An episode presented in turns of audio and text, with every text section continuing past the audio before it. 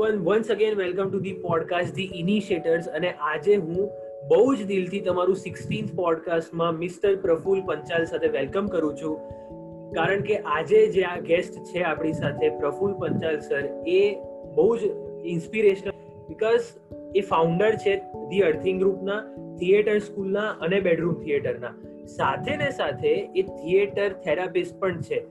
અને પણ એની પણ સાથે એ એક્ટર અને ડિરેક્ટર પણ છે ગુજરાતી ફિલ્મ ઇન્ડસ્ટ્રીમાં સો બહુ જ દિલથી વેલકમ કરીએ છીએ સર અમે તમારું. Yes thank you Mahadev. Mahadev sir so okay so let's begin our podcast અને જેમ કે તમે આટલા બધું તમે ફાઉન્ડર છો આટલી બધા થિયેટર્સના કે તમે અર્થિંગ ગ્રુપના પણ ફાઉન્ડર છો બેડરૂમ થિયેટરના આ બધા નવા નવા કોન્સેપ્ટ આજ સુધી કોઈએ નહીં સાંભળ્યા હોય. ઇનફેક્ટ મેં પણ નતા સાંભળ્યા. તો તમારું ચાઇલ્ડહુડ કેવું હતું? કે તમે ચાઇલ્ડહુડમાં કંઈક એવું ઇનિશિયેટિવ લીધું હશે, તમે કંઈક એવું એક્સપિરિયન્સ કર્યું હશે, ત્યારે જઈને તમે થિયેટરની ફિલ્ડમાં આવ્યા અને ત્યારે જઈને તમને આવા કોન્સેપ્ટ વિચાર્યા કે આ રીતે હું કંઈક કરીશ આગળ. So tell can you please tell me something about your childhood yes હું મારા ચાઇલ્ડહુડ વિશે કહું એ પહેલા એક ટૂંકમાં કે હું એક્ટર ડિરેક્ટર થિયેટર થેરાપિસ્ટ અને થિયેટરથી કહેવાય કે અલગ અલગ માધ્યમ, અલગ અલગ ફોર્મેટ જેટલા કમ્યુનિકેશનના છે, આ બધા ફોર્મેટ પર કામ કરીને લોકો માટે, લોકો વચ્ચે રહી અને લોકોથી થતું થિયેટર પર કામ કરવાનો પ્રયત્ન કરી રહ્યો છું.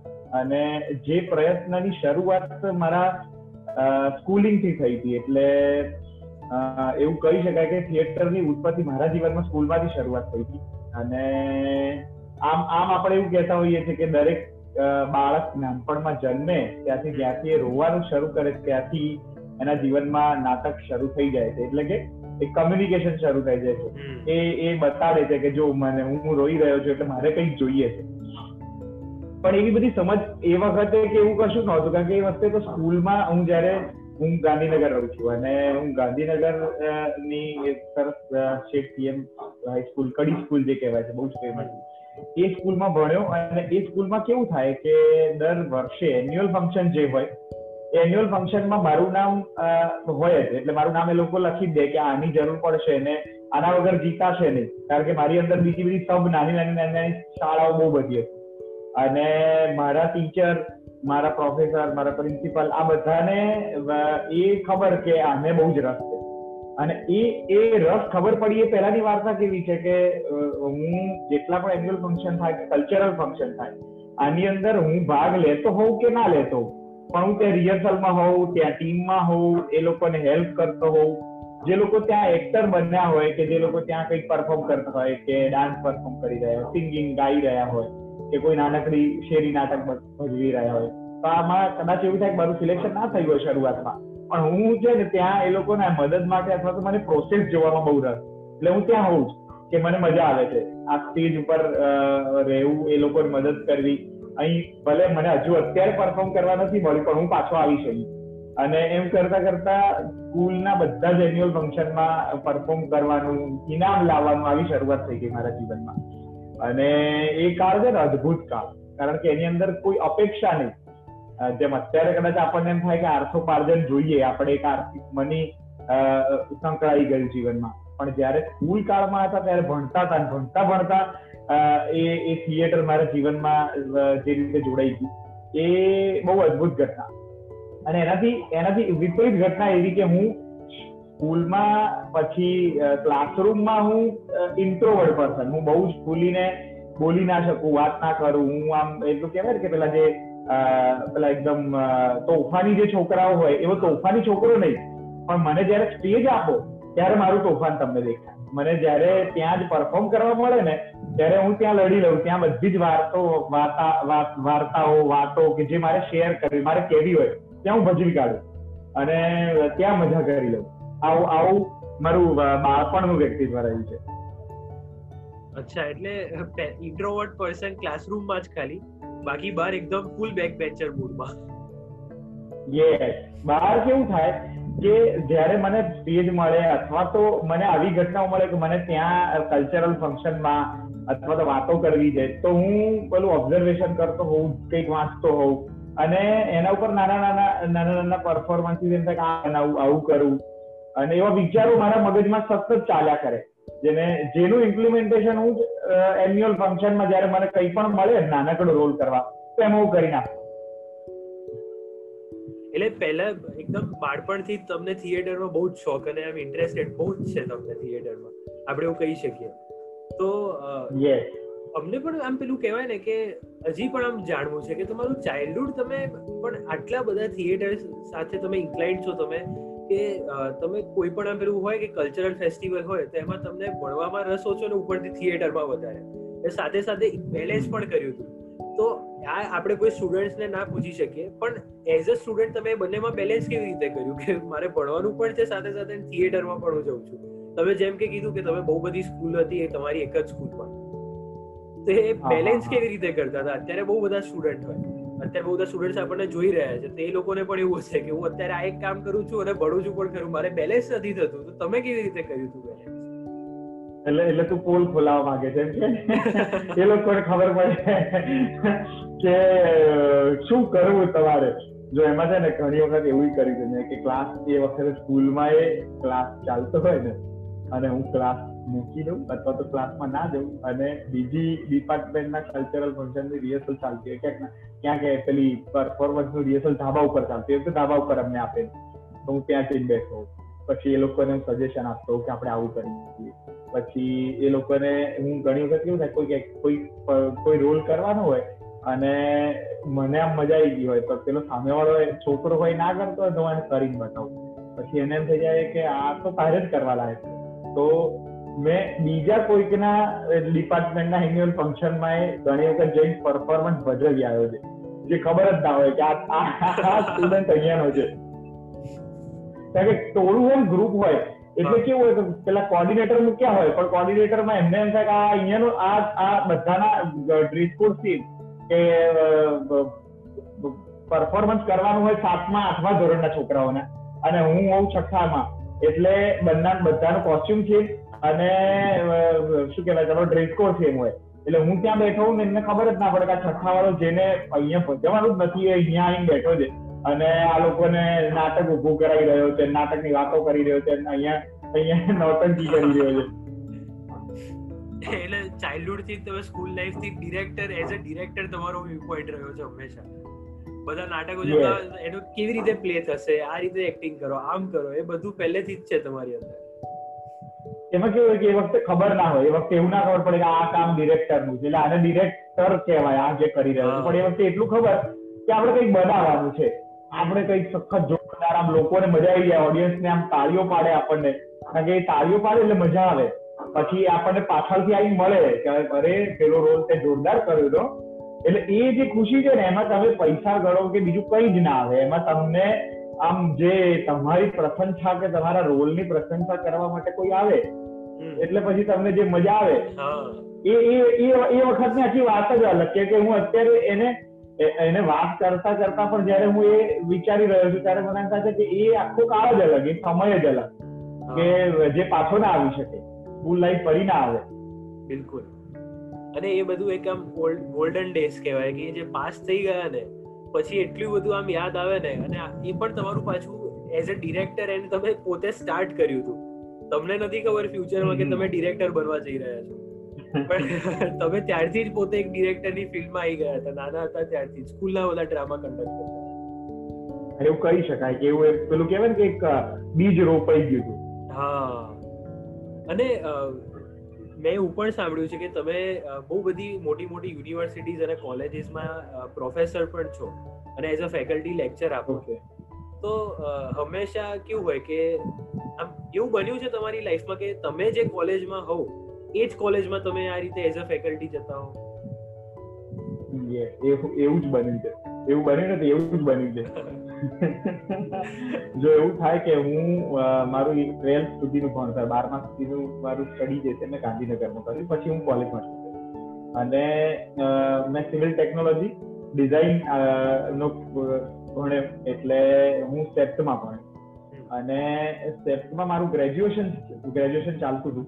એટલે એ ગ્રેજ્યુએશન પાંચ વર્ષ. ત્યાં ત્યાં કેવું છે કે મને સૌથી વધારે માહોલ જે કહેવાય ને કે ઓપન માહોલ, કે જેમાં મને બહુ જ બધી વસ્તુ ઓબ્ઝર્વ કરવા મળી. ત્યાં ક્રિએટિવ ક્રિએટિવ થવાનો અને ક્રિએટિવ ક્રિએટિવિટી પર પેલો કહેવાય હાથ આજમાવાનો મને મોકો ત્યાં મળ્યો. કારણ કે સેપ્ટનો માહોલ એવો રહ્યો છે કે ત્યાં અલગ અલગ રાજ્યોમાંથી આવતા વિદ્યાર્થીઓ પણ એટલે મારા ક્લાસમાં જ એક સાથે કેરળ મહારાષ્ટ્ર, તમિલનાડુ, પછી રાજસ્થાન, છત્તીસગઢ, આવી રીતે અલગ અલગ જગ્યાના સ્ટુડન્ટ હોય અને એ સાથે કેમ્પસમાં વિવિધતાપૂર્ણ સ્ટેટના છોકરાઓ, છોકરીઓ બધા જ તમને ત્યાં મળે. એટલે એ લોકો સાથે તમારી ભાઈબંધી થાય. જેના લીધે તમારું એક માઇન્ડ ડેવલપમેન્ટ થાય કે તમે એમના વિશે જાણો અને બીજા રાજ્યોમાં કેવી સિનેરીઓ છે, શું છે, એ લોકોની વાતચીત. પછી હિન્દી ઇંગ્લિશ લેંગ્વેજ સાથે તમારો પનારો પડે. હિન્દી ઇંગ્લિશ સિવાયની લેંગ્વેજ સાથે પણ તમારો પનારો પડે. એટલે એ બધી ભાષા કહેવાય કે આમ સંપૂર્ણ શીખી લીધી એવું નહીં. પણ એ ભાષા જયારે તમારી આસપાસ ફરતી હોય ને એટલે તમારી આજુબાજુ બહુ બધી વાર્તાઓ સ્ટોરીઝ ને આવું અને આવો ઓપન માહોલ મને સેફ્ટમાં મળ્યો. જેમાં સ્ટડીની સાથે સાથે અને હું ક્રિએટિવ ફિલ્ડમાં હતો કે મારે સિવિલ ટેકનોલોજી આર્કિટેક્ચર ભણવાનું. એટલે જેમાં મારે બિલ્ડિંગની ડિઝાઇન અલગ અલગ અને સેફ્ટનું આખું એક જે વે ઓફ ટીચિંગ જે હતું એક એક સરસ મજાનું હતું કે જે જે હું આજ સુધી ના ભૂલી શકું કે મને એવું આજે આજે પણ એમ થાય કે આવી એક સ્કૂલ કે આવી એક કોલેજ કરી. અને એની સાથે સાથે કેવું થયું કે જ્યારે મારું સેફ કમ્પ્લીટ થયું અને પછી એ વખતે પણ હું પેરેલલી અલગ અલગ જગ્યા પર નાટકના ગ્રુપમાં થિયેટર ગ્રુપમાં પછી મારા મારું હજુ મારું ગ્રુપ મેં છે ને જે અર્થિંગ અર્થિંગ ગ્રુપ જે છે એ ચેપ્ટરના ત્રીજા વર્ષમાં હતો ત્યારે મેં એને ફાઉન્ડ કર્યું હતું ને એ પણ બહુ જ નાના પાયે એટલે એવું નહોતું ખબર કે અહીંયા સુધી હું લઈ પણ એક મીટિંગથી કે આપણે લોકો જે અમારું એક એવું ફ્રેન્ડ સર્કલ હતા ચાર જણા હતા. અને જે ચાર જણા ત્યાં બેસતા અને દર રવિવારે શનિવારે અથવા કોઈ પણ સોમવારે આવી રીતે અલગ અલગ દિવસ નક્કી કર્યા હતા બધા બદલાતા ગયા હતા. અને એ કોઈ પણ એક દિવસે ત્યાં બેસવાનું, નાટકની વાતો કરવાની. જાણવાનું ભેગું કરી લાવવાનું નોલેજ કે ભાઈ શું શું ચાલે છે દુનિયામાં? અને બધા આવીને ચર્ચા કરે. આ, આની શરૂઆત સેફથી થઈ. પણ હું છે ને તારા પેલા પ્રશ્ન પર આવું કે સેફ પત્યા પછી મને એવો મોકો મળ્યો. કારણ કે મેં સાથે સાથે વર્કશોપ કર્યા અને મને ભણાવવું ગમે છે ટીચિંગ ગમે છે. એટલે મને એવો મોકો મળ્યો કે સેફ્ટમાં જ હું એઝ અ ફેકલ્ટી જોડાયો. અને હું થિયેટર કમ્યુનિકેશન એટલે સેફ્ટમાં જે હું ભણાઈ રહ્યો છું એ થિયેટર ફોર એજ્યુકેશન અને ઇન્ટરપ્રિટેશન એક કોર્સ ડિઝાઇન કર્યો છે, જે ત્યાંના સ્ટુડન્ટ માટે. અને એની અંદર મજાની વાત શું છે કે શું બનાવ્યું છે?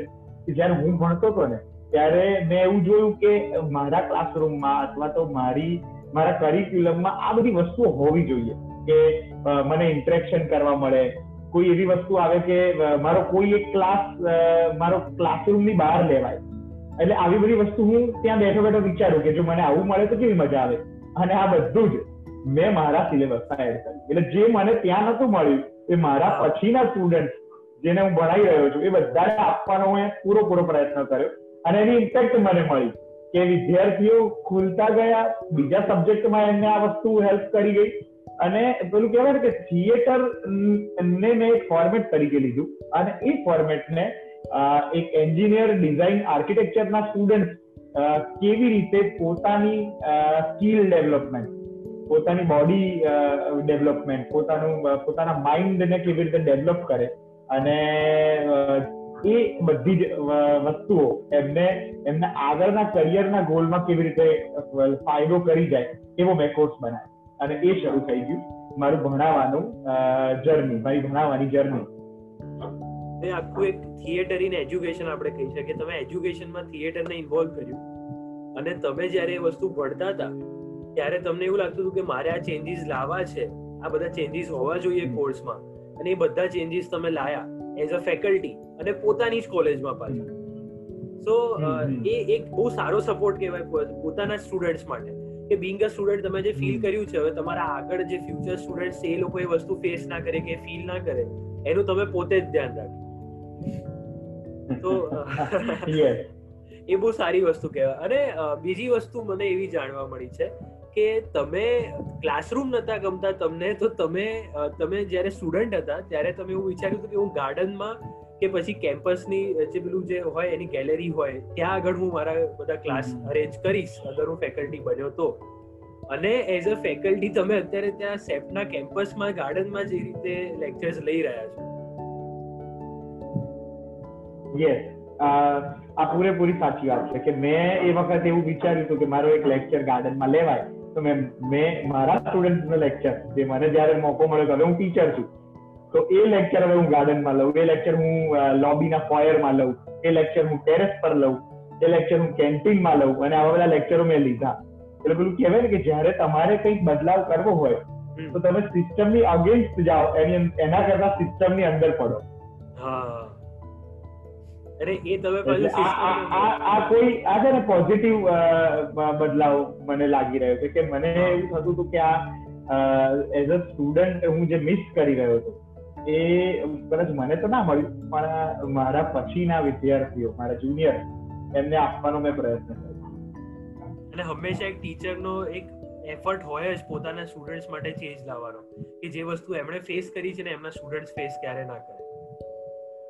યસ અને એ ક્વોલિટી છે તમારામાં બિંગ અ ટીચર અને અને તમે બહુ બધા કોમ્યુનિકેશનના અલગ અલગ ટાઈપના વેસ પણ જાણો છો. કે અરે ઓબ્વિયસ છે કે તમે થિયેટરમાં થિયેટરની ફિલ્ડમાં છો અને એ રીતે ફેકલ્ટી પણ કામ કરો છો. તો તમને વે ઓફ કમ્યુનિકેટિંગ બહુ સારી રીતે આવડતું હશે. તો એ કેવી રીતે? પણ તમે તમારા વ્યુઅર્સને થોડુંક સમજાવી શકો કે what type of forms of communication do you think કે અત્યારે આ લોકો છોકરાઓ લર્ન કરે છે તમે શીખવાડો છો.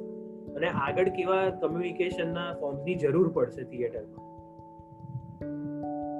ઓકે. એમાં એને હું શરૂઆત ત્યાંથી કરીશ કે કમ્યુનિકેશનના કેટલા માધ્યમો છે. તો એમાં એક માધ્યમમાં તમને એક ઝાડ વાળો કાળા કલરનો શર્ટ પહેરેલો અને આ ઇયરફોન લગાડેલો એક વ્યક્તિ દેખાય. અને એ વ્યક્તિનો અવાજ તમને સંભળાય કે જે હું બોલી રહ્યો છું. એટલે એક માધ્યમ કે તમે મને જોઈ રહ્યા છો. જેને મોટી દાઢી છે આ ઇયરફોન લગાડ્યા છે અહીંયા ક્યાંક એક ફ્લાવર પોટના ફૂલ દેખાઈ રહ્યા છે. એટલે આ તમને જે પિક્ચર દેખાઈ રહ્યું છે આ વિઝ્યુઅલ છે. અને જો હું બોલીશ નહીં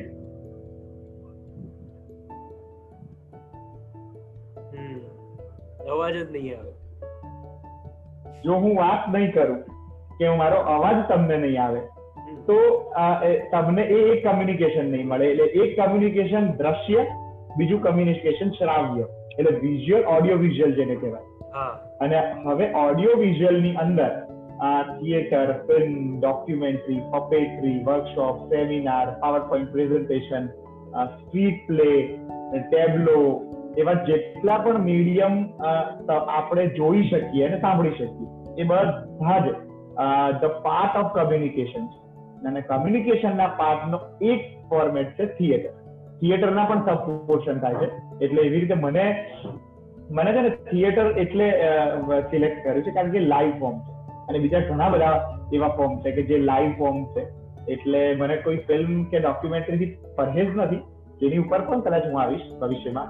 પણ થિયેટર મૂળ છે. એટલે એને એને મૂળ તરીકે શીખવાનો પ્રયાસ કરી અને એને આગળ લઈ જવા માટેનો મેં પ્રયત્ન એટલે આવી રીતે આટલા બધા, તમે તમે જ્યાં તમારી નજર જાય, જ્યાં તમને સંભળાય અને જ્યાં તમારી સેન્સીસ એ વસ્તુને ઇમેજિન કરી શકે અથવા તો ફીલ કરી શકે, એ બધા જ વે ઓફ કમ્યુનિકેશન મારા મતે. અને જેમ તમે થિયેટરની વાત કરી કે આ વસ્તુ જે કમ્યુનિકેશન છે કે લાઈવ હોય થિયેટર એટલે અને એટલે તમે થિયેટરમાં આવ્યા. તો મને એક ક્વેશ્ચન આવે છે કે એઝ અ સ્ટુડન્ટ અત્યારના સ્ટુડન્ટ્સને કેવું હોય કે મારે ડોક્ટર બનવું છે મારે એન્જિનિયર બનવું છે એવું બધું હોય. તમારી એજમાં પણ તમારા ટાઈમમાં પણ લોકોને એવું હતું કે બધા પેરેન્ટ્સને પણ હતું મારો છોકરો ડોક્ટર જ બનવો જોઈએ મારો છોકરો એન્જિનિયર જ બનવો જોઈએ. તો what made you to pursue this field કે આ થિયેટરમાં કેમ આવ્યા તમે? ઓકે હવે એ જર્ની છે ને બહુ જ ગ્રેજ્યુઅલી ધીમે ધીમે ધીમે ધીમે ધીમે ધીમે મારા જીવનમાં અસર કરતી ગઈ. એટલે ફ્રોમ માય ચાઇલ્ડહુડ મારું જે સ્કૂલિંગ થયું અને સ્કૂલિંગમાં મારું થિયેટર સાથે પરફોર્મન્સ સાથે એક નાતો થયો. અને એ કરતા કરતા કરતા એટલે હું ભણ્યો પણ ખરો. એવું નથી કે મારું અગિયાર બાર મેં અગિયાર બાર સાયન્સ કર્યું છે. હું સાયન્સ સ્ટુડન્ટ સાયન્સ સ્ટુડન્ટ પછી હું એન્જિનિયર થયો. અને એન્જિનિયર થયા પછી મેં માસ્ટર ડિગ્રી કરી ડેવલપમેન્ટ કમ્યુનિકેશન કારણ કે મને કમ્યુનિકેશનમાં રસ હતો. ત્યાં સુધીમાં મને સમજ કહેવાય કે અલ્ટિમેટલી મને રસ કમ્યુનિકેશનમાં મને વાતચીતમાં રસ છે. મને કંઈક આપલે કરવામાં રસ છે. જેમાં one way two way three way many way એવી રીતે અલગ અલગ કમ્યુનિકેશનના બહુ જ બધા પ્રકાર આવે. જે બહુ જ મોટો, વિશાળ વિષય છે. એટલે એ કહેવાય ને કે બહુ જ ગ્રેજ્યુઅલી મારા જીવનમાં, એટલે મારું સ્કૂલ લાઈફ પછી મારી કોલેજે અસર કરી. કોલેજમાં રહેલા મિત્રોએ અસર કરી. પછી ત્યાંથી આવ્યા, બહાર આવ્યા પછી મેં મારી રીતે, એટલે હું જેટલું શીખતો, એટલું હું શીખવાડવા માંગતો. જેનો, જેનું ઉદાહરણ જે હું ફેકલ્ટી તરીકે ગયો. એટલે હું કંઈક, હું ત્રણ દિવસનું શીખું, તો હું બીજા મારા જે આસપાસના લોકો હોય, હું એને એક દિવસ, બે દિવસ, ત્રણ દિવસ કરીને ત્રણ દિવસ શીખવાડી દઉં. એટલે એ લોકો મારા, મારી, મારા વિચારસરણી સાથે, મારા મેચ પોઈન્ટ સાથે એ લોકો જોડાઈ ગયા. પછી એવી રીતે ત્રણમાંથી ત્રણસો થાય ત્રણમાંથી ત્રણ હજાર થાય. આવો એક આશય કે આપણે ધીરે ધીરે જેટલા મારા ગમતા કે આપણા વિચારસરણી વાળા લોકો છે આ લોકોને શીખવાડીએ. જે લોકોને નથી ખબર આ વાત તો એ લોકોને હું શીખવાડતો અને એમને આપણે કહેવાય કે હું કોઈ દિવસ થોપવામાં નથી માનતો હું એમ કહું છું કે શીખવા શીખ્યું. હવે એમાંથી એમને ડોક્ટર બનવું છે.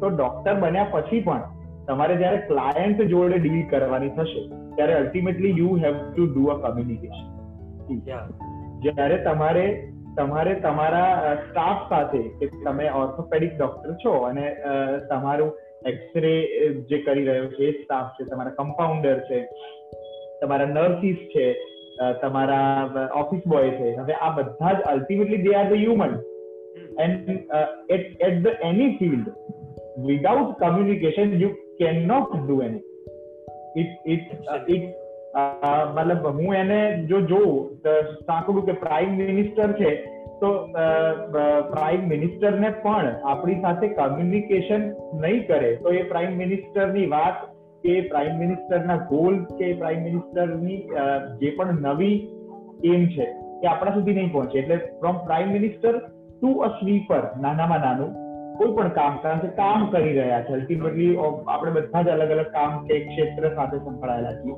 તો એવા દરેકે દરેક વ્યક્તિને કમ્યુનિકેશન કરવું પડશે. નાના બાળકને પણ ભૂખ લાગે છે, તો એ રડે છે અને કમ્યુનિકેટ કરે છે કે મને ભૂખ લાગે. એટલે this is the way of communication એટલે કમ્યુનિકેશન વગર તમે તમે વિચારી જુઓ, હવે હવે હું, એટલે આમ કહેવાય કે પેલો પ્રશ્ન મૂકું કે હવે વિચારો કે કમ્યુનિકેશન લાઈફમાંથી કાઢી નાખીએ તો શું થાય? આપણે બંને અત્યારે કરી રહ્યા છીએ એ પણ કમ્યુનિકેશન કમ્યુનિકેશન છે, બરાબર છે. કમ્યુનિકેશન જ નહીં રહે તો અત્યારે આ ઇન્ટરવ્યુ નહીં રહે.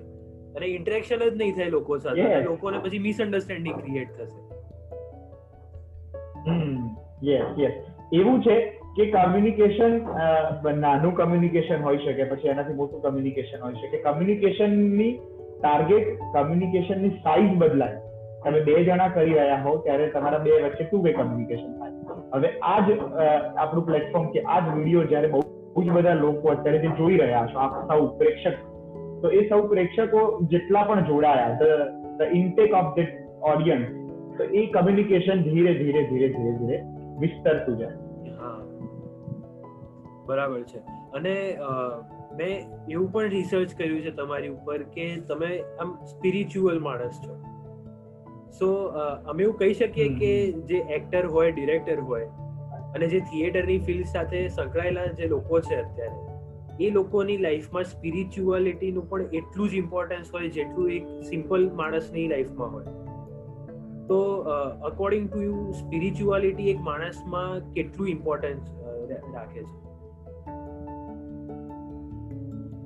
મારા મતે સ્પિરિચ્યુઅલ જે છે ને એક એવી એવો આયામ છે અથવા તો એક એવી સમજ છે કે હું પ્રફુલ પંચાલ થિયેટર થેરેપિસ્ટ હોઉં એક્ટર હોઉં ડિરેક્ટર હોઉં પ્રોફેસર હોઉં ક્યાંક આર્ટ ડિરેક્શન વર્ક કરું કાસ્ટિંગ ડિરેક્ટર હોઉં, હું ક્યાંક મારા મમ્મીનો દીકરો હોઉં મારી વાઈફનો હસબન્ડ હોઉં, મારા દીકરાના હું પપ્પા બનું, એટલે આ બધી જગ્યા પર મારા રોલ બદલતા જાય છે. પણ મને માણસ જે બનાવે છે એ સ્પિરિચ્યુઆલિટી હું જે છું એ મને અહેસાસ કરાવે કે હું શું છું મારી શક્તિઓ શું છે? અથવા તો મારી સમજ શું છે? મારું મારું બોડી હું જે જગ્યા પર જે સ્પેસ પર છું તો એ એનો જે અહેસાસ અલ્ટિમેટલી તમને કરાવે એ સ્પિરિચ્યુઆલિટી છે મારી સમજ પ્રમાણે. અને સ્પિરિચ્યુઆલિટી ને આમ કેવું છે કે હું ડિફાઇન ના કરી શકું. હું ડિફાઇન એને કહેવાય કે કે આ જ સ્પિરિચ્યુઆલિટી છે એને હું ડિફાઇન નહીં કરી શકું. પણ હું એ કહી શકીશ કે મારા મતે કોઈ પણ માણસ, કોઈ પણ ફિલ્ડમાં હોય, જો એ સ્પિરિચ્યુઅલ થવા તરફનો એક રસ્તો અથવા તો સ્પિરિચ્યુઅલ થવા તરફ આગળ વધશે, તો એના જીવનના ઘણા બધા પ્રશ્નોનું સોલ્યુશન આપોઆપ મળતું છે કારણ કે તમારી હવે જો તમે જુઓ એટલે હું એને કેવી રીતે કહું કે આપણે આદિમાનવ હતા આપણી પાસે કશું જ નહોતું. પછી આદિમાનવથી એક અપેક્ષાઓ ઈચ્છાઓ જાગૃત થતી ગઈ કે હવે મારે ગુફા બનાવી છે હવે મારે કપડા બનાવવા છે હવે મારે ખોરાક બનાવવો છે. એમ કરતા કરતા કરતા કરતા આપણે જંગલો કાપ્યા ને કોન્ક્રીટના જંગલો વિકસાવ્યા ગાડી આવી પ્લેન આવ્યું વિમાન આવ્યું ટેકનોલોજી આવી આ મોબાઈલ આવ્યો આપણે વાઈફાઈ આવ્યું ઇન્ટરનેટ આવ્યું. એટલે આપણી અપેક્ષાઓ કોઈ દિવસ ખૂટતી નથી. હવે જો તમે જુઓ તો. કારણ કે આજે પણ આપણે કંઈક નવું કરવા માટે ઇન્વેન્શન કરવા માટે હવે પછીની પેઢી કંઈક નવું લાવશે ના લાવા જ કરશે. એટલે એ અપેક્ષાઓનો અંત નહીં આવે. પણ એ અપેક્ષાઓની સાથે સાથે આપણું જે જીવન છે એ બે જ હું એને ગણું છું કે એ બે જ આયામોની વચ્ચે અથવા તો બે શબ્દોની વચ્ચે જ જીવાય છે. તો કયો બે શબ્દો? તો એક જન્મ અને એક મૃત્યુ.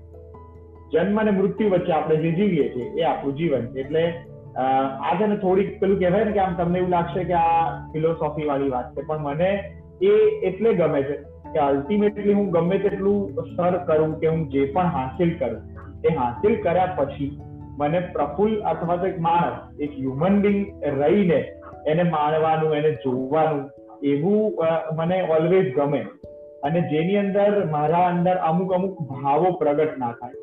અને એને હું કહેવાય કે સાહજિકતાથી હું એક્સેપ્ટ કરીશ. આ આ મારી સમજ છે અને એના તરફ હું હજુ પણ આગળ વધતો જઈશ. હજુ સ્પિરિચ્યુઆલિટીમાં મેં કઈ સખત મોટો આયામ સર કરી દીધો હોય અને બહુ જ બધું જાણી ગયો હોય એવું હું નથી માનતો. હું એવું માનું છું કે હજુ તો હું પ્રથમ પગથિયા તરફ જઈ ગયો છું.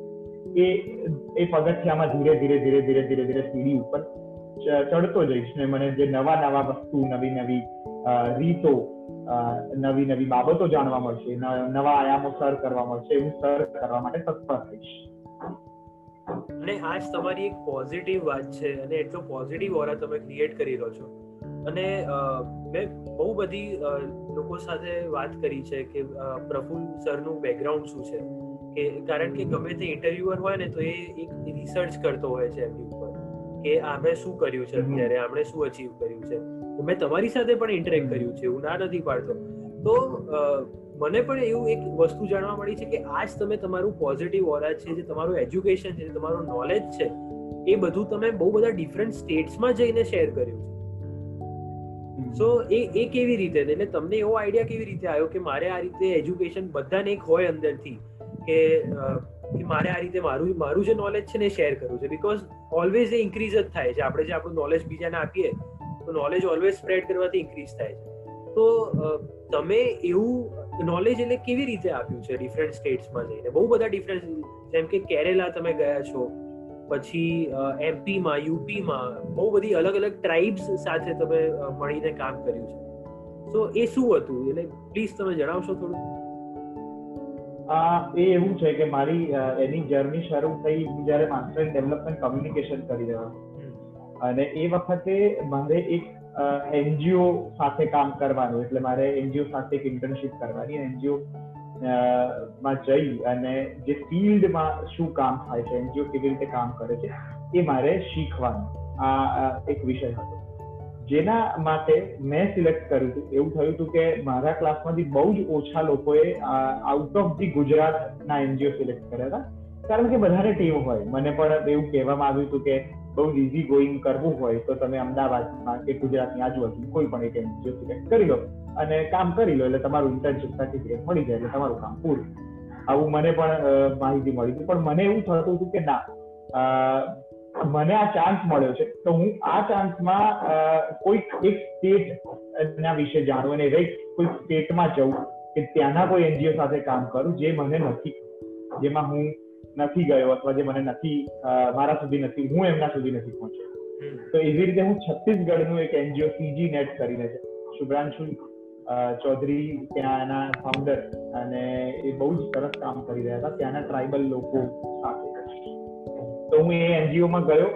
મારે જવાનું હતું માત્ર ને માત્ર એક મહિના માટે અને હું દોઢ મહિનો ત્યાં રહી અને એ જે મારી સફર છે એ સફર બહુ જ સખત કહી શકાય કે એની અંદર મને બહુ જ બધું શીખવા મળ્યું. કારણ કે છત્તીસગઢમાં જયારે હું જઈ રહ્યો છું ત્યારે કેવું થાય કે ઘરવાળા પણ એવું કે જેમ આપણે વાત થઈ શરૂઆતમાં કે થિયેટરની અંદર કેવી રીતે તમે પહોંચ્યા અને કેવી રીતે ધીરે ધીરે બધી વસ્તુઓને હર્ડલ્સ ને દૂર કરતા ગયા. એવી મારી થાય જ કે નાટક શું કરવા કરવું છે શું કરવા આમાં જવું છે. આપણા તો કોઈ છે નહીં.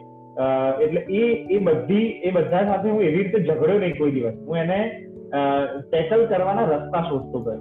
અને જે રસ્તા કરતા કરતા એમને પણ એક સમજ કેળવાઈ કે ના, એ કંઈક નવું સર કરી રહ્યો છે, કંઈક નવું મેળવી રહ્યો છે અને એનું એક પોતાનું સ્થાન બનાવી રહ્યો છે. એટલે એવી રીતે છત્તીસગઢ સાથે જયારે હું ગયો ત્યારે કેવું થયું કે ત્યાં એ જ એનજીઓમાં અલગ અલગ રાજ્યોમાંથી કુલ વીસથી પચીસ વિદ્યાર્થીઓ આવેલા અને જેમાંથી ગુજરાતનો હું એકલો. અને બાકી બીજા બધા જ રાજ્યોના અલગ અલગ રિપ્રેઝેન્ટેટિવ ત્યાં હતા કે જે આ એક પ્રોજેક્ટ પર કામ કરશે. અને જેની એક ઇમ્પેક્ટ એક અસર ઊભી કરશે. અને ત્યાંના જે ટ્રાઇબલ આદિવાસી લોકો છે, ગોંડ આદિવાસી લોકો એવું કહેવાય છે, ત્યાં ગોંડી પ્રજા એટલે એ પ્રજા ત્યાંના એ લોકો માટે, ત્યાંના એ લોકોના રાઈટ માટે એ લોકો કઈ રીતે એ લોકોના જીવનમાં ઇસ્યુઝ છે. આમાં કારણ કે આ બધા, આ જે છે એ કેવું છે કે સાચા ઇસ્યુઝ પર જાણી, કરી અને જેની ઉપર એ લોકોની સાથે રહી અને કામ કરતો આ પણ એક થિયેટરનું કમ્યુનિકેશનનું ફોર્મેટ છે. જેના વિશે કોઈક વખત આપણે વાત કરીશું વિસ્તૃતમાં. પણ ત્યાં જયારે હું રહ્યો ત્યારે એ કેવું થયું કે એ લોકોએ એ જ સમયમાં એક સાંસ્કૃતિક કાર્યશાળા એટલે થિયેટર વર્કશોપ મૂક્યો. અને જે વર્કશોપ કન્ડક્ટ એમને નહોતી ખબર કે હું થિયેટર જાણું છું કે ખબર. હતી ને આપણે ત્યાં ગયા હોઈએ. એટલે આપણો પહેલો આશય હોય તો આપણે શીખવાનું છે. મને ત્યાંથી કંઈક શીખવા મળેલો તો એ થિયેટર વર્કશોપની અંદર ધીરે ધીરે શુભ્રાંશુજીને એવું ખબર પડી કે તને પણ થિયેટર આવડે છે.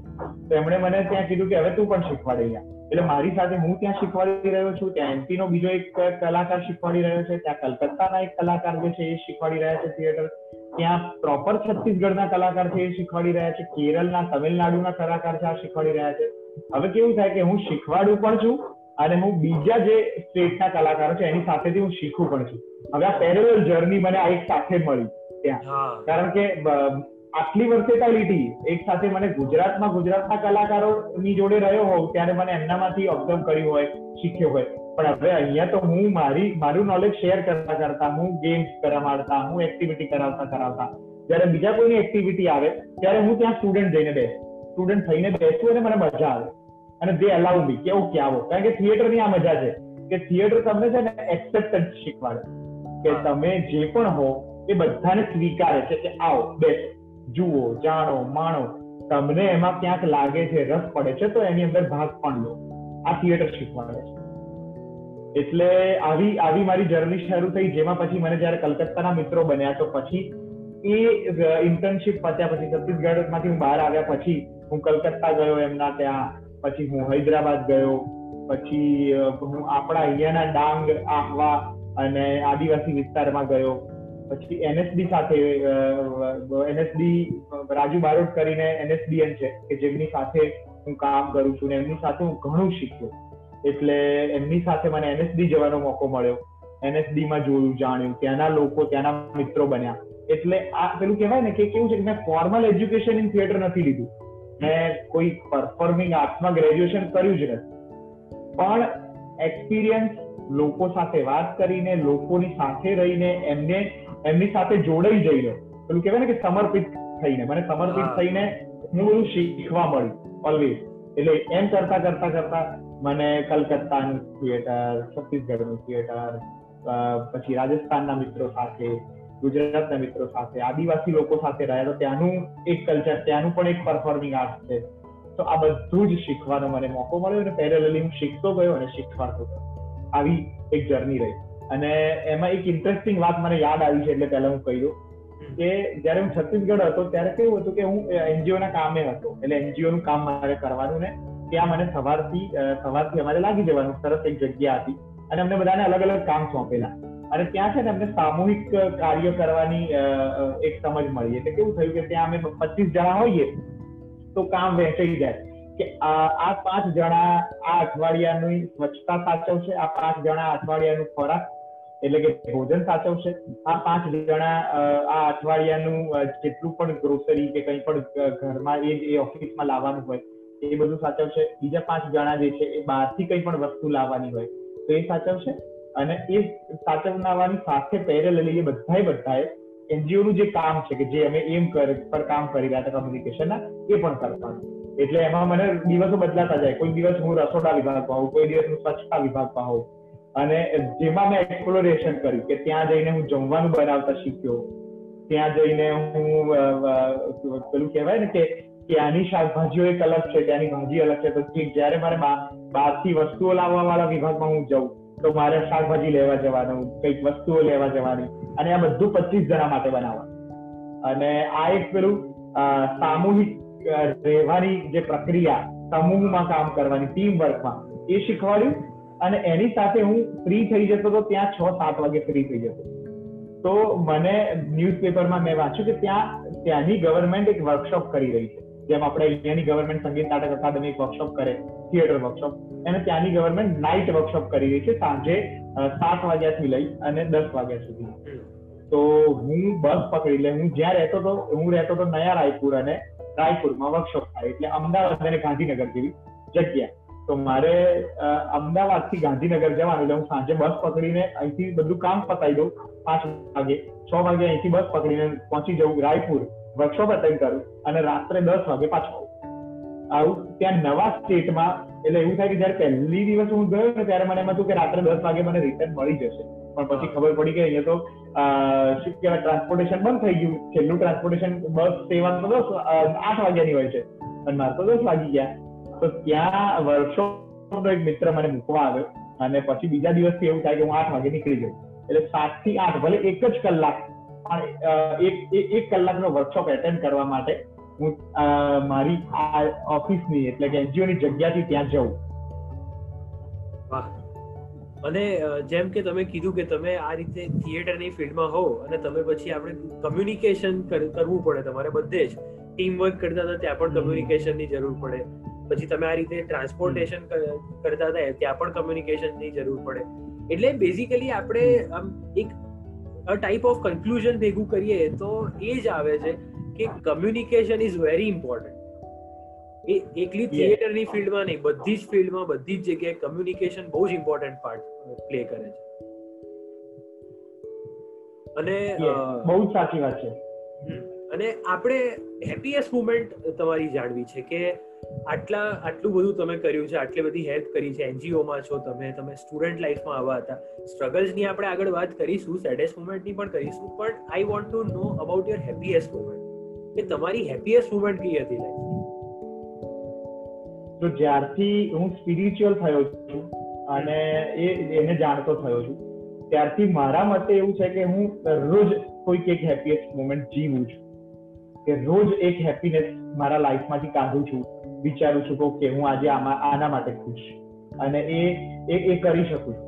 અને સૌથી સારી હેપીએસ્ટ મુમેન્ટ એવું કહી શકાય કે આ મારામાં આ જેટલી પણ કળા આવી છે. એ મને એવું ખબર પડી જ્યારે વચ્ચેના એક ગાળામાં, કે મારી મમ્મી પણ પોતે એના સ્કૂલ લાઈફમાં બહુ સારી એન્કર હતી. અને ત્યાં એમના સ્કૂલ લાઈફમાં એ જ્યારે પણ ત્યાંના એમની સ્કૂલના કંઈ પણ સ્પીચ થાય કે એમની સ્કૂલમાં કંઈ પણ કોઈ નવા પ્રોફેસર આવે, કોઈ વિઝિટિંગ ફેકલ્ટી આવે, તો એમનું ઇન્ટ્રોડક્શનથી લઈ એ એ સભાને સંબોધન કરવાનું કામ પણ જો મળે, તો મારી મમ્મી કરે. અને she was very studious child કે સ્ટુડિયસ સ્ટુડન્ટ હતી. અને એ મુંબઈમાં રહી છે કારણ કે મુંબઈની છે. એટલે મને ખબર પડી કે આ મારામાં ક્યાંક જે થોડું ઘણું આવ્યું છે એ એમનામાંથી આવ્યું છે. એટલે મને હું ખુશ થઉં કે ઓકે. મને એ એમની આ એક વારસાગત મળ્યું છે અને એ વારસાગતને જ્યારે પણ એ જોવે છે મારા અંદર આ બદલાવો કે હું આ કામ કરી રહ્યો હોઉં કે મને જ્યારે પણ એ સપોર્ટ કરે છે ત્યારે મને બહુ ખુશી. એ એ આખી પળ જ બહુ જ અલગ છે એબ્સોલ્યુટલી કારણ કે ઘણાને કેવું હોય કે એક એક સ્પેસિફિક ટાઈમ હોય કે સ્પેસિફિક ઇન્સિડન્ટ હોય ને એને હેપીએસ્ટ બનાવી કે ભાઈ આજે મેં આ અચીવ કર્યું તો મારા માટે હેપીએસ્ટ મુમેન્ટ છે. આજે મેં આમ કર્યું તો આ હેપીએસ્ટ મુમેન્ટ પણ ના, તમારો કોન્સેપ્ટ છે એ બહુ એકદમ ક્લિયર અને એકદમ પોઝિટિવ છે. કે દરેક મુમેન્ટને હેપીએસ્ટ બનાવી દો. તમારી ગમે તેવી મુમેન્ટ હોય, આખા દિવસમાં તમે એનાલાઇઝ કરો. કારણ મેડિટેશનનો પણ એક પાર્ટ છે. કે રાત્રે સૂતા પહેલા તમે મેડિટેટ કરતા હો તો ત્યારે તમારે તમારું આખું વિચારવું પડે, આખા દિવસનું રૂટીન કે તમે સવારથી લઈને સાંજ સુધી શું કર્યું એ વિચારતા હો ને, એ પણ એક મેડિટેશન અને એ મેડિટેશન કરતા કરતા પણ તમે એવું રિયલાઇઝ કરો કે હા, આજે આ મુમેન્ટ હતી, મારી તો આ બેસ્ટ મુમેન્ટ હતી. કે આજે આ મેં હેપી આ મારી હેપીએસ્ટ મુમેન્ટ છે, આજે મેં આ સારું કામ કર્યું.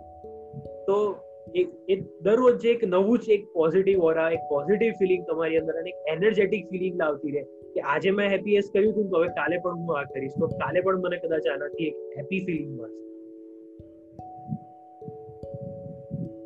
અને આપણે એક બીજો ક્વેશ્ચન છે. બહુ સરસ બહુ સાચી બહુ બધા બહુ બધા નહીં બધા પોડકાસ્ટમાં હું પૂછું છું.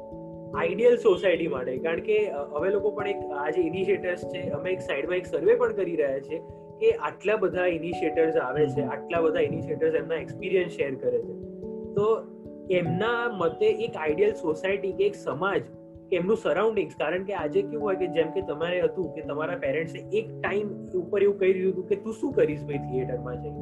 અને આ થિયેટરની જે ફિલ્ડ છે ને એ બહુ લો લો રેટેડ છે હમણાં. અને બહુ બધા લોકો, બહુ બધા ઇનિશિયેટર્સનું એવું કહેવું હોય છે કે આપણે જે આઈડિયલ સોસાયટી બનાવી હોય, તો સૌથી પહેલા આપણો પર્સપેક્ટિવ અને પોઈન્ટ ઓફ વ્યૂ ચેન્જ કરવું તો મિસ્ટર પ્રફુલ પંચાલની, કે એક્ટર ડિરેક્ટર છો તમે થિયેટરની ફિલ્ડમાં છો, તો તમારે શું ચેન્જીસ લાવવા છે સોસાયટીમાં કે આઈડિયલ સોસાયટી બની છે?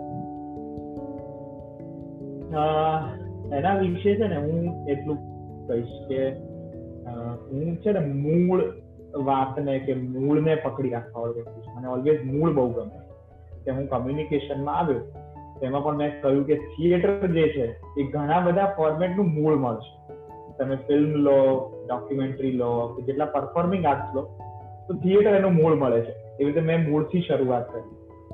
અને એ મૂળને ડેવલપ કરીને બીજા આગળના ફોર્મેટ એક્સપ્લોર કરવાનો પ્રયત્ન કરી રહ્યો છું. એવી રીતે જો આઈડલ સોસાયટી હોય, તો એ આઈડલ સોસાયટીએ પણ મૂળને પકડી રાખવું જોઈએ. અને મૂળમાં આપણી પ્રાકૃતિકતા આવે. આપણી, આપણું નેચર જે છે, એ એ ઓલવેઝ મૂળમાં આવે છે. કારણ કે જો તમે શરૂઆત કરો કે શરૂઆત ક્યાંથી થઈ છે?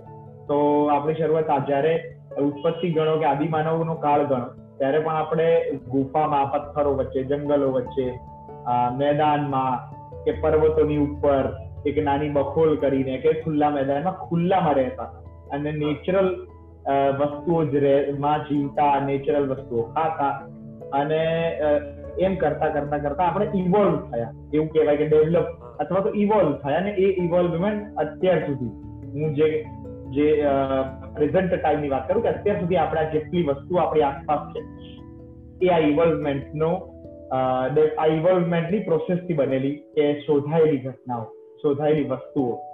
અને જેના લીધે અમુક જે આડઅસરો થાય અને પ્રકૃતિને જ્યારે નુકસાન કરીએ છીએ આપણે. જો આ આ છે ને બહુ જ સાહજિક અને સાંપ્રત વાત આપણને બધાને ખબર છે કે પ્રકૃતિને બચાવીશું તો આપણે બચીશું. એટલે આ વિચારવા લાયક બાબત છે કે આપણને આપણને બચવું નથી કે પ્રકૃતિને નથી બચવું. અને આપણે આપણી આજુબાજુ જોઈ રહ્યા છીએ. તમે કોરોના લો કે ભૂકંપ લો કે ફ્લડ લો કે થર્મલ થંડરસ્ટોમ લો આ જેટલી પણ ઘટનાઓ પ્રકૃતિ આપણે કરાઈ રહી છે બીકોઝ ઓફ એટલે હું હું સોસાયટી કરતા આપણી આખી માનવ જાત કે સમાજ એટલે હું વધારે બ્રાઇડર વેમાં કારણ કે આ જેટલી પણ સંસ્કૃતિ કલ્ચર આપણે જે સભ્યતા લાવ્યા છીએ એ સભ્યતા આપણે હશું માનવ જાત હશે તો કામની નહીં હોય તો કોઈ કામ નહીં. કોઈ કામ બરાબર? એટલે હું બહુ જ વિસ્તૃતતાથી કહું છું કે પ્રકૃતિને બચાવી પડશે કંઈ પણ બચાવવું હશે. બરાબર છે. આપણે બધા નેચર સાથે જોઈ કનેક્ટેડ જ છે. કારણ કે નેચર નહીં હોય તો આપણે કઈ જ નથી. બધું જે આપણને અત્યાર સુધી મળ્યું છે બધું નેચરથી જ મળ્યું છે. ને નેચર ને અને એની સાથે બીજી એક વાત હું એડ કરીશ કે જેટલા પણ અત્યારે છે ને હવે અત્યારની એજ્યુકેશન સિસ્ટમ જેમ જેમ આપણે લાઈવમાંથી અત્યારે એટલે કે લાઈવ મીડિયમમાંથી અત્યારે આપણે ઓનલાઈન મીડિયમ પર આવી ઓફલાઈન મીડિયમમાંથી ઓનલાઈનમાં આવી ગયા. જેના ઘણા બધા કારણો હોઈ શકે કે આ કોરોના કાળ આ બધું જેટલું પણ બન્યું, જેમાં આપણે આ આખો એક ટચ જતો રહ્યો. એ ટચ આપણે પહેલા પણ કાઢી નાખ્યો. જયારે શહેર બન્યું, ત્યારે જે ગામડા વાળું જે આખી વાર્તા છે જે વાતાવરણ એ શહેર બન્યા પછી ઓછું થઈ ગયું હતું. જો તમે જોશો તો આપણને પણ આપણી સોસાયટીમાં, આપણી આજુબાજુના લોકો સાથે, આપણા પડોશી સાથે એટલા ટચમાં નહોતા. હવે સાવ દૂર થઈ ગયા. હવે આપણે માત્ર ઓનલાઈનથી ટચમાં આવવા માટે ટેવાયેલા છીએ. આ આપણને આ સમય કે આ એક કાળ આપણને આવું શીખવાડી રહ્યો છે જેમાં આપણે ધીરે ધીરે હેબિટેટ થઈ રહ્યા હવે જેની અંદર જો આપણે કોમ્યુનિકેશન અથવા તો પેલું કહેવાય કે હું હું વાર્તા ત્યાંથી કરીશ કે ટીચિંગ સિસ્ટમ ટીચિંગ પદ્ધતિ જે આપણી છે એ આપણી મૂળ ટીચિંગ પદ્ધતિ પણ બહુ જ કારગર હતી જે હવે ધીરે ધીરે ધીરે ધીરે ધીરે ધીરે બ્યુટીફાઈ થઈ થઈ રહી છે. કે જેમાં બ્યુટીફિકેશન આવી રહ્યું છે. એટલે આપણી ટીચિંગ પદ્ધતિ ઉપર કામ થાય અને શિક્ષણ પ્રથા ને કંઈક નવી રીતે વર્કઆઉટ થઈને ફરીથી હું એવું ઈચ્છીશ કે ફરીથી ગુરુ શિષ્ય પરંપરા પાછી આવે. તો આપણા સમાજને બહુ ફાયદો થશે. અને એ વિધાઉટ એની પેલું કહેવાય ને કે ગ્લિચીસ એક મીડિયમ હતું. ગુરુ અને શિષ્યનું જે વન ટુ વન કને ઇન્ટરેક્શન થતું હતું પહેલા કે એક નેચરના સરાઉન્ડિંગમાં બેસે અને ઝાડની નીચે કે ગમે ત્યાં અને એ જે પરફેક્ટ થતું અને અત્યારે બધું ડિજિટલાઇઝ થઈ રહ્યું છે. લોકો આ રીતે ઓનલાઈન ભણી રહ્યા છે લોકો મોબાઈલમાં ભણી રહ્યા છે લેપટોપમાં ભણી રહ્યા છે. પણ એના કરતા જે વન ટુ વન ઇન્ટરેક્શન થતું હતું અને એ પણ સ્કૂલમાં નહીં ગુરુકુલમાં થતું હતું એ ટાઈમે એ. એ આઈ થિંક કે તમે એની વાત કરી રહ્યા છો કે એ વસ્તુ પાછી આવી જોઈએ. તો તમારું કમ્યુનિકેશન જે છે તમારો ઇન્ટરેક્શન છે બધું ઇન્ક્રીઝ થશે. પહેલાની જેમ લોકો આ રીતે માઇન્ડસેટ ક્લિયર થવા માંડશે લોકો સો યસ યા અને આજે બસ આપણે મને લાગે છે કે ટાઈમ લિમિટ આપણી અપ થઈ ગઈ છે. તો આની જ સાથે નાવ હવે મને કહેવા દો કે આ જે હતો એ ફર્સ્ટ પાર્ટ હતો વિથ મિસ્ટર પ્રફુલ પંચાલ કે આ એક સરપ્રાઈઝ હતી બધા વ્યુઅર્સ માટે કે આ જે પોડકાસ્ટ છે સિક્સટીન્થ પોડકાસ્ટ એ ટુ પાર્ટ્સમાં આવવાનો છે. જે ફર્સ્ટ પાર્ટ અત્યારે તમે જોઈ રહ્યા છો અને સેકન્ડ પાર્ટ માટે તમારે થોડીક વેટ કરવી પડશે અને એ તમે અનાઉન્સ થઈ જ જશે કે ક્યારે આવવાનો છે. અને તમે ફરીથી અમને કનેક્ટ કરી શકો છો સેકન્ડ પાર્ટમાં અને અમને ફરીથી એકવાર જોઈ શકો છો. અને મને કંઈ પણ દેવા દો કે સેકન્ડ પાર્ટમાં આપણે લોકો જેમ નવા નવા કોન્સેપ્ટ મને કહી દો. મને મને કહેજો કે સેકન્ડ પાર્ટમાં શું પૂછવાના છો. હું વ્યુઅર્સ ને કહું છું તમે તમે તમે બધું બહુ જ બધું મને જાણવા મળ્યું છે મને ખબર પડી છે એમ કરી કરીને તમે એટલું બધું ખબર પાડી આવ્યા છો. એટલે હવે શું લાવવાના છો? પાર્ટમાં કયા પ્રશ્નો આવવાના છે? કઈ બાબત પર ચર્ચા થવાની છે? પેપર પણ ફોડી નાખો. ના એટલે એટલું ડિટેલમાં નહીં ફોડાય. ખાલી એટલે? એટલે તમે હજુ બંદૂક તો રાખો જ છો એમ ને? ઇન્ટરવ્યુઅરનું કામ જ એ છે. એ પોતે એક લર્નર જ છે. એટલે એને જે મગજમાં ક્વેશ્ચન આવશે બધું પૂછવાનું છે. એટલે બસ તો હવે મારે એટલું જ કેવું છે કે સેકન્ડ પાર્ટમાં એમના જે પ્રફુલ સરના જે નવા નવા કોન્સેપ્ટ છે બેડરૂમ થિયેટર છે બીજા પણ એટલા બધા વેરાયટીના કન્સેપ્ટ છે એમના કે આવો વાત કરે ને આ બધા નામ તમે કદાચ નહીં સાંભળ્યા હોય. એ બધી જ વસ્તુઓ આપણે નેક્સ્ટ પોડકાસ્ટમાં ડિસ્કસ કરવાના છીએ અને એ કોન્સેપ્ટ તમારે જાણવા હોય તો એના માટે તમારે સેકન્ડ પોડકાસ્ટ જો પાર્ટ ટુ જોવો જ પડશે સિક્સટીન પોડકાસ્ટ સો રેડી થઈ જાઓ સિક્સટીન પોડકાસ્ટની સેકન્ડ રાઇડ માટે નેક્સ્ટ એપિસોડમાં અને ત્યાં સુધી thank you so much Prafulbhai, આજે અમારી સાથે જોઈન થવા માટે. તો હું આજે અહીંથી વિદા લેતા પહેલા, એટલે મારા મારા શબ્દોને મને તમે સાંભળ્યો અને મને જોયું, એ બદલ તમારા સૌનો પ્રેક્ષકોનો આભાર. અને અહીંથી વિરામ લેતા પહેલા બે લાઈન વાક્ય કહેવા માંગીશ કે જેથી તમે બીજા ભાગમાં ફરીથી જોડાયેલા રહો. તો अटलुज कैश के रुद्राक्ष की वजह से मिल गए हैं हम आज। रुद्राक्ष की वजह से मिल गए हैं हम आज। आइए दूसरे विभाग में। खुलेंगे और कुछ राह। ओहो। फ़र्स्ट लाइन तो नहीं रुद्राक्ष की वजह से नहीं इनिशिएटर्स की वजह से मिले हैं हम आज। आइए सेकंड पार्ट में खुलेंगे कुछ ज़्यादा राज। सेकंड पार्ट में પ્રફુલભાઈના આપણે બહુ જ બધા રાસ ખોલવાના છીએ અને ઇનિશિયેટર્સનું મેઇન કામ જ એ છે કે જે પણ ગેસ્ટ આવે છે, કદાચ એમને પણ નથી ખબર હોતી કે એમનામાં શું ક્વોલિટીઝ છે, એમણે શું ઇનિશિયેટિવ્સ કીધા છે. એ અત્યારે પણ આજે પણ એ બહુ બધા ઇનિશિયેટિવ્સ એમના બોલ્યા છે, કદાચ એમને પણ નહીં ખ્યાલ આવ્યો હોય. વ્યુઅર્સને તો કદાચ ખ્યાલ આવી ગયો હશે કારણ કે કન્સિસ્ટન્ટલી અમારી સાથે જોડાયેલા જ છે. એટલે સેકન્ડ પોડકાસ્ટ સેકન્ડ પાર્ટમાં હું આ ક્લિયર કરીશ કે એમણે શું શું ઇનિશિયેટિવ્સ લીધા છે. અને એ આપણે બધા એમને કહીશું કે તમે આ ઇનિશિયેટિવ લીધા છે તમારી લાઈફ એ બધા ઇનિશિયેટિવ્સને જાણવા માટે અને નવા નવા નવા, બહુ જ નવા નવા કોન્સેપ્ટ સાથે પ્રફુલ સર જે આપણી સાથે જોઈન્ટ થયા છે, એ બધા કોન્સેપ્ટને ડિટેલમાં જાણવા માટે કે આગળ એ શું કરવાના છે, એમનું વિઝન જાણવા માટે. અને મેઇન તો તમને અગર ખ્યાલ આવ્યો હોય, તો આપણો સેકન્ડ જે સેગમેન્ટ છે, જેમાં હેપીએસ્ટ મુમેન્ટ સેડેસ્ટ મુમેન્ટ બંને કવર કરીએ છીએ, એમાંથી સેડેસ્ટ મુમેન્ટ હજી બાકી છે. તો આપણે સેડેસ્ટ સેડેસ્ટ મુમેન્ટ પણ ડિસ્કસ કરવાની છે હજી. એમના નવા કોન્સેપ્ટ પણ જાણવાના છે વિઝન પણ જાણવાનું છે. બધું જ જાણવા માટે રેડી થઈ જાઓ. Second પાર્ટમાં so thank you so much Praful sir આજે અમારી સાથે જોડાવા માટે. Thank you Mahadev. Mahadev sir